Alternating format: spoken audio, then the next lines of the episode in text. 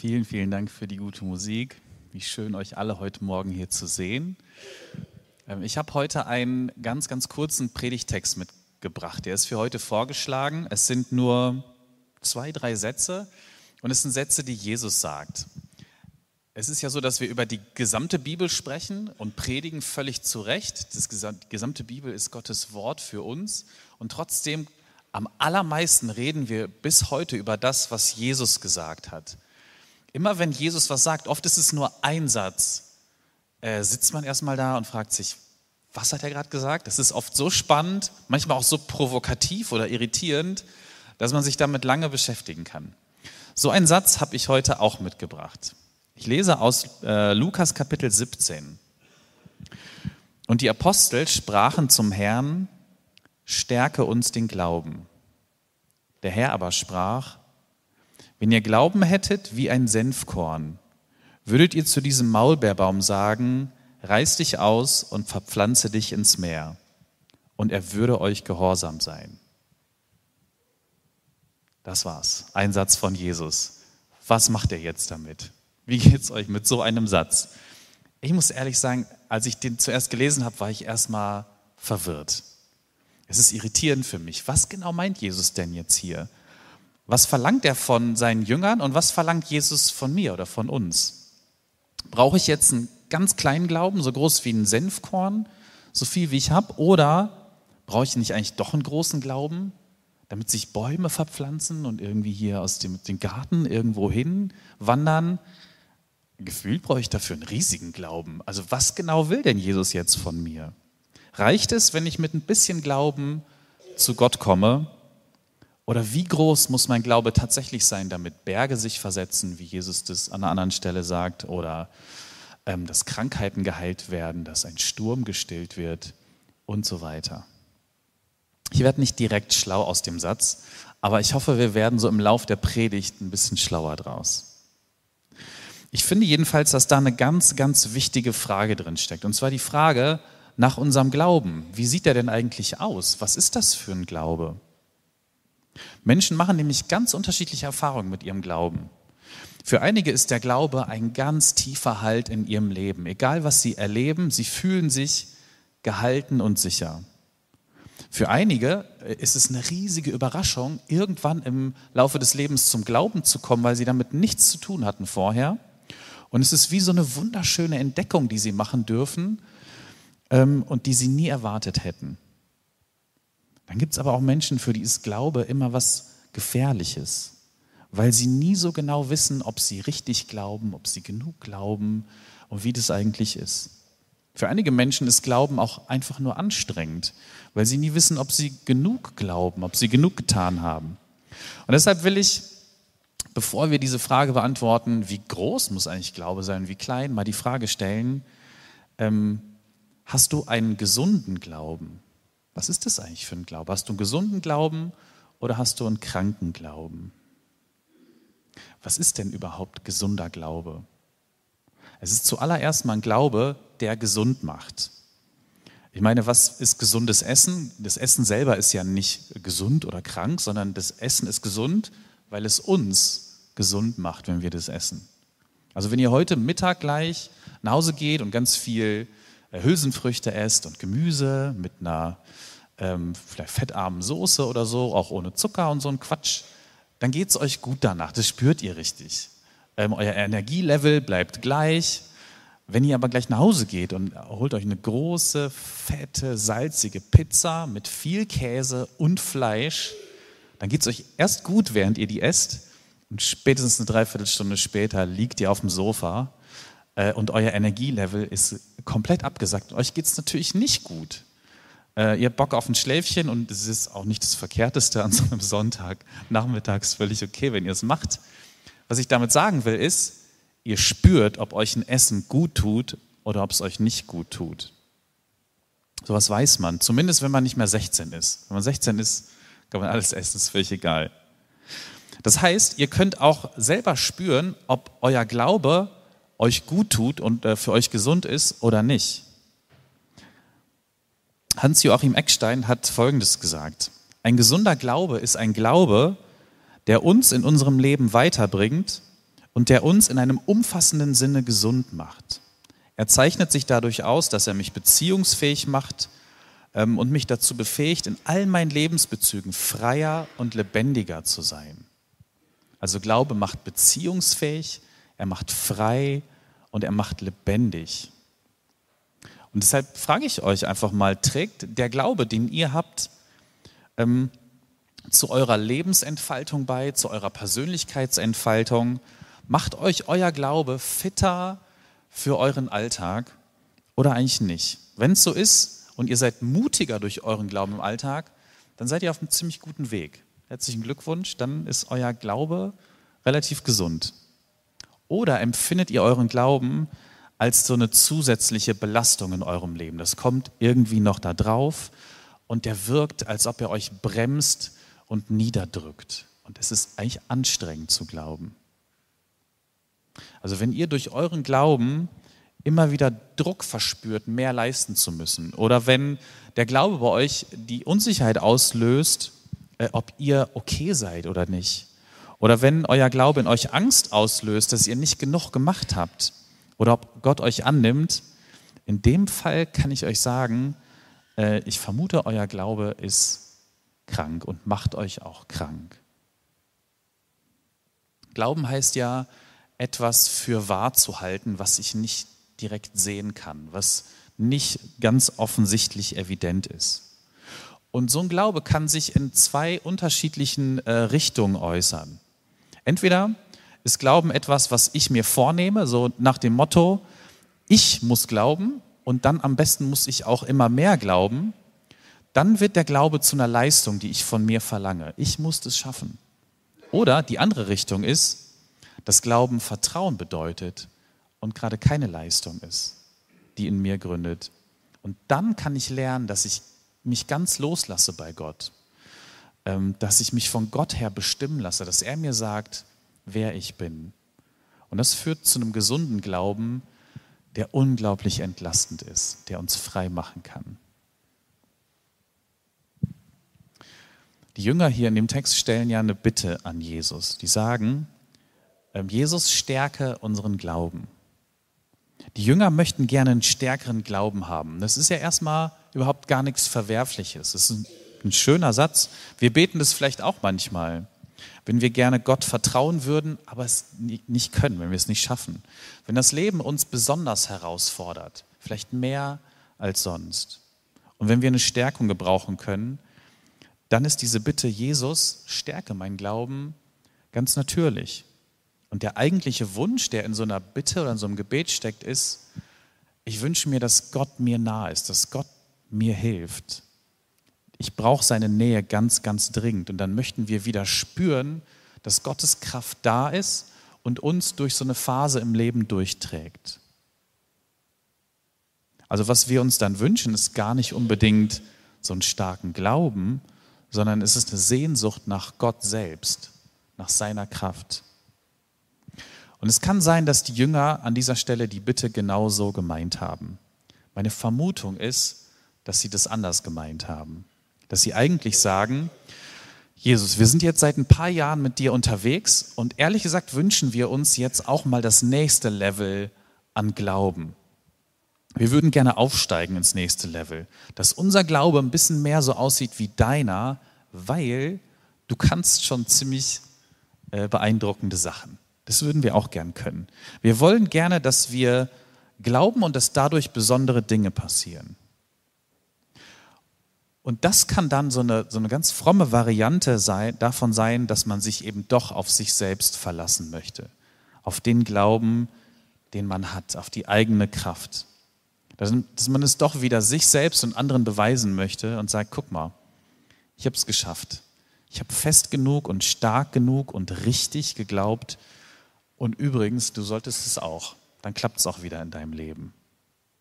Und es ist natürlich kompletter Quatsch.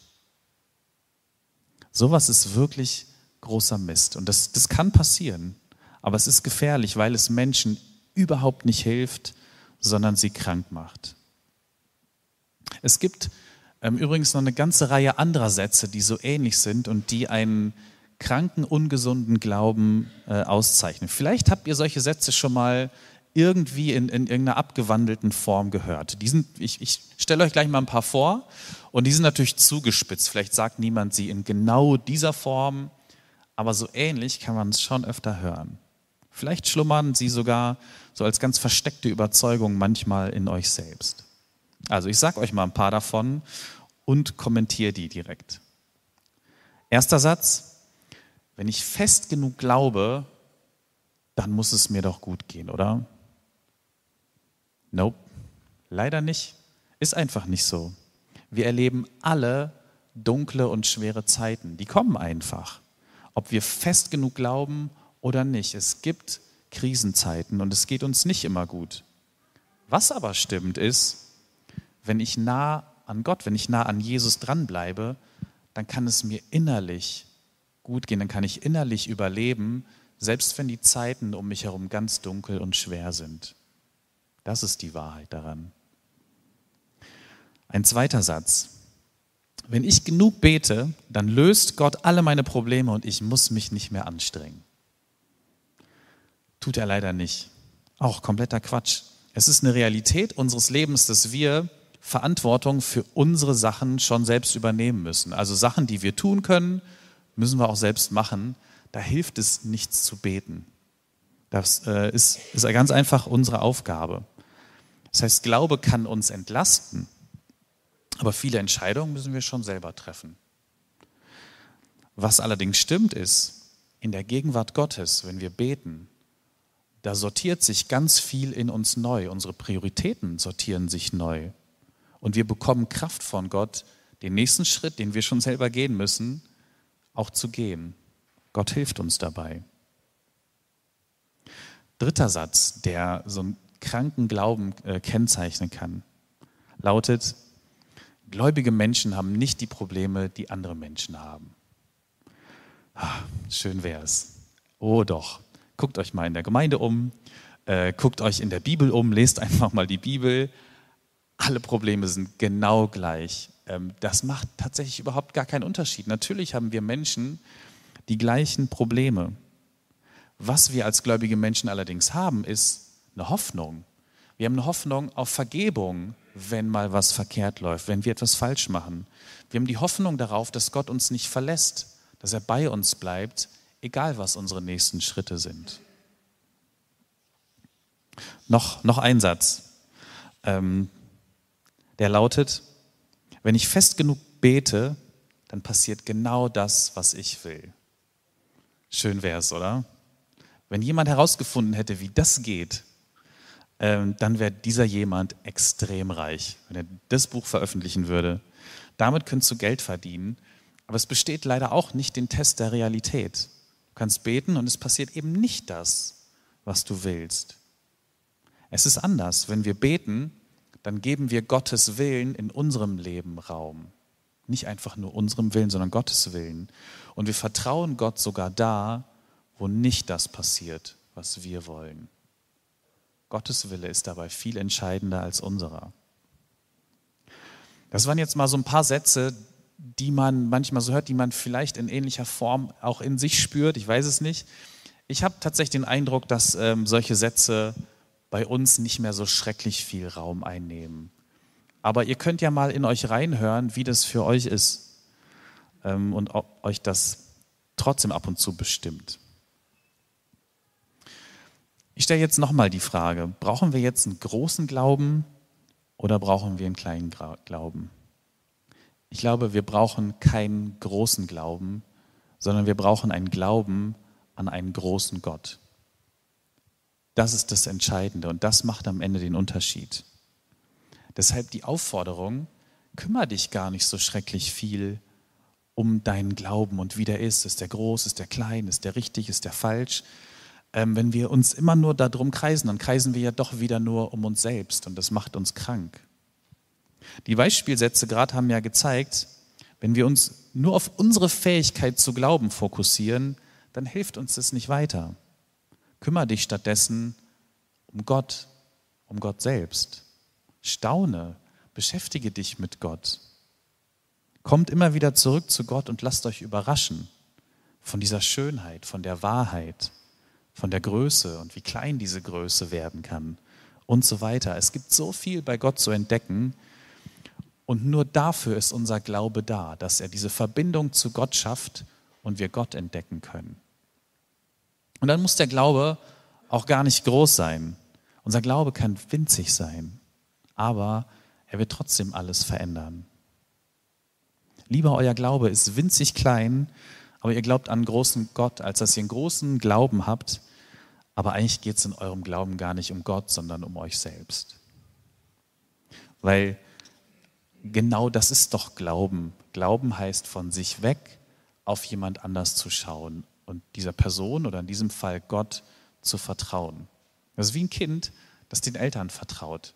Das hat, ist in einem Augenblick völlig beschäftigt mit der eigenen Angst. Und was jetzt passiert, schaut zu den Eltern und merkt, ah, es wird gut gehen, die sind ja dabei, die haben das schon mal erlebt. Und wenn wir auf Gott schauen, dann merken wir immer, immer mehr im Laufe unseres Lebens, Gott ist tatsächlich nichts unmöglich. Es können große Dinge passieren, weil Gottes Kraft groß ist. Ich möchte euch jetzt noch ein bisschen was über den Maulbeerbaum erzählen, ähm, von dem Jesus hier spricht. Der Maulbeerbaum wird hier nicht umsonst erwähnt. Maulbeerbäume wurden relativ groß oder werden auch noch relativ groß, so um, um die 15 Meter. Also ihr müsst jetzt nicht äh, gleich an eine riesige deutsche Buche denken, aber keine Ahnung, an eine, an eine ordentliche Birke oder so in eurem Garten, 15 Meter hoch. Äh, und wenn Jesus sagt, mit ein bisschen Glauben könnt ihr so einem Baum sagen, dass er sich verpflanzen soll von A nach B, ähm, da könnt ihr euch vorstellen, wie so ein, wie so ein Baum durch, durch die Luft wandert. Das Besondere an einem Maulbeerbaum ist jetzt aber noch nicht mal seine Größe. Die ist schon groß für so einen orientalischen Baum, aber das geht natürlich größer. Das Besondere an einem Maulbeerbaum ist sein Wurzelwerk. Es gab damals eine Vorschrift, eine jüdische Vorschrift, dass du so einen Maulbeerbaum mindestens 25 Meter weit entfernt von dem nächsten Brunnen pflanzen musst, weil dieses Wurzelwerk ist so stark, äh, dass es, dass es diesen Brunnen kaputt gemacht hätte. Also der breitet sich aus und ob da jetzt Steine von dem Brunnen sind, ist dem Wurzelwerk ziemlich egal. Glaube, sagt Jesus hier, also Glaube ist so stark, dass er selbst so kräftige Widerstände wie dieses Wurzelwerk eines Maulbeerbaums überwinden und aus der Erde reißen kann. Also Dinge, die so tief vielleicht bei uns verankert sind. Ähm, das kann Glaube verändern. Ist denn das, was Jesus hier sagt, wortwörtlich gemeint oder ist es bildlich gemeint? Naja, es ist wortwörtlich bildlich gemeint. Ähm, was denn sonst? Also natürlich ist es ein Bild. Oder habt ihr schon mal eine Birke schweben sehen? Ähm, vielleicht hätte man sonst auch die Realschule hier unten äh, viel leichter von A nach B kriegen können, ähm, wenn dafür ein bisschen Beten reicht und ein bisschen Glauben. Aber so ist es natürlich nicht. Ähm, wir haben es ja erst schon gesagt, Glaube ist nicht dafür da, dass Gott das macht, was wir machen sollen. Und wenn ihr einen faulen Apfelbaum im Garten habt, müsst ihr euch schon selber darum kümmern und den äh, absägen und die Wurzeln raustun. Natürlich ist es ein Bild, aber es ist ein, ein sehr gutes und treffendes Bild für das, was der Glaube kann.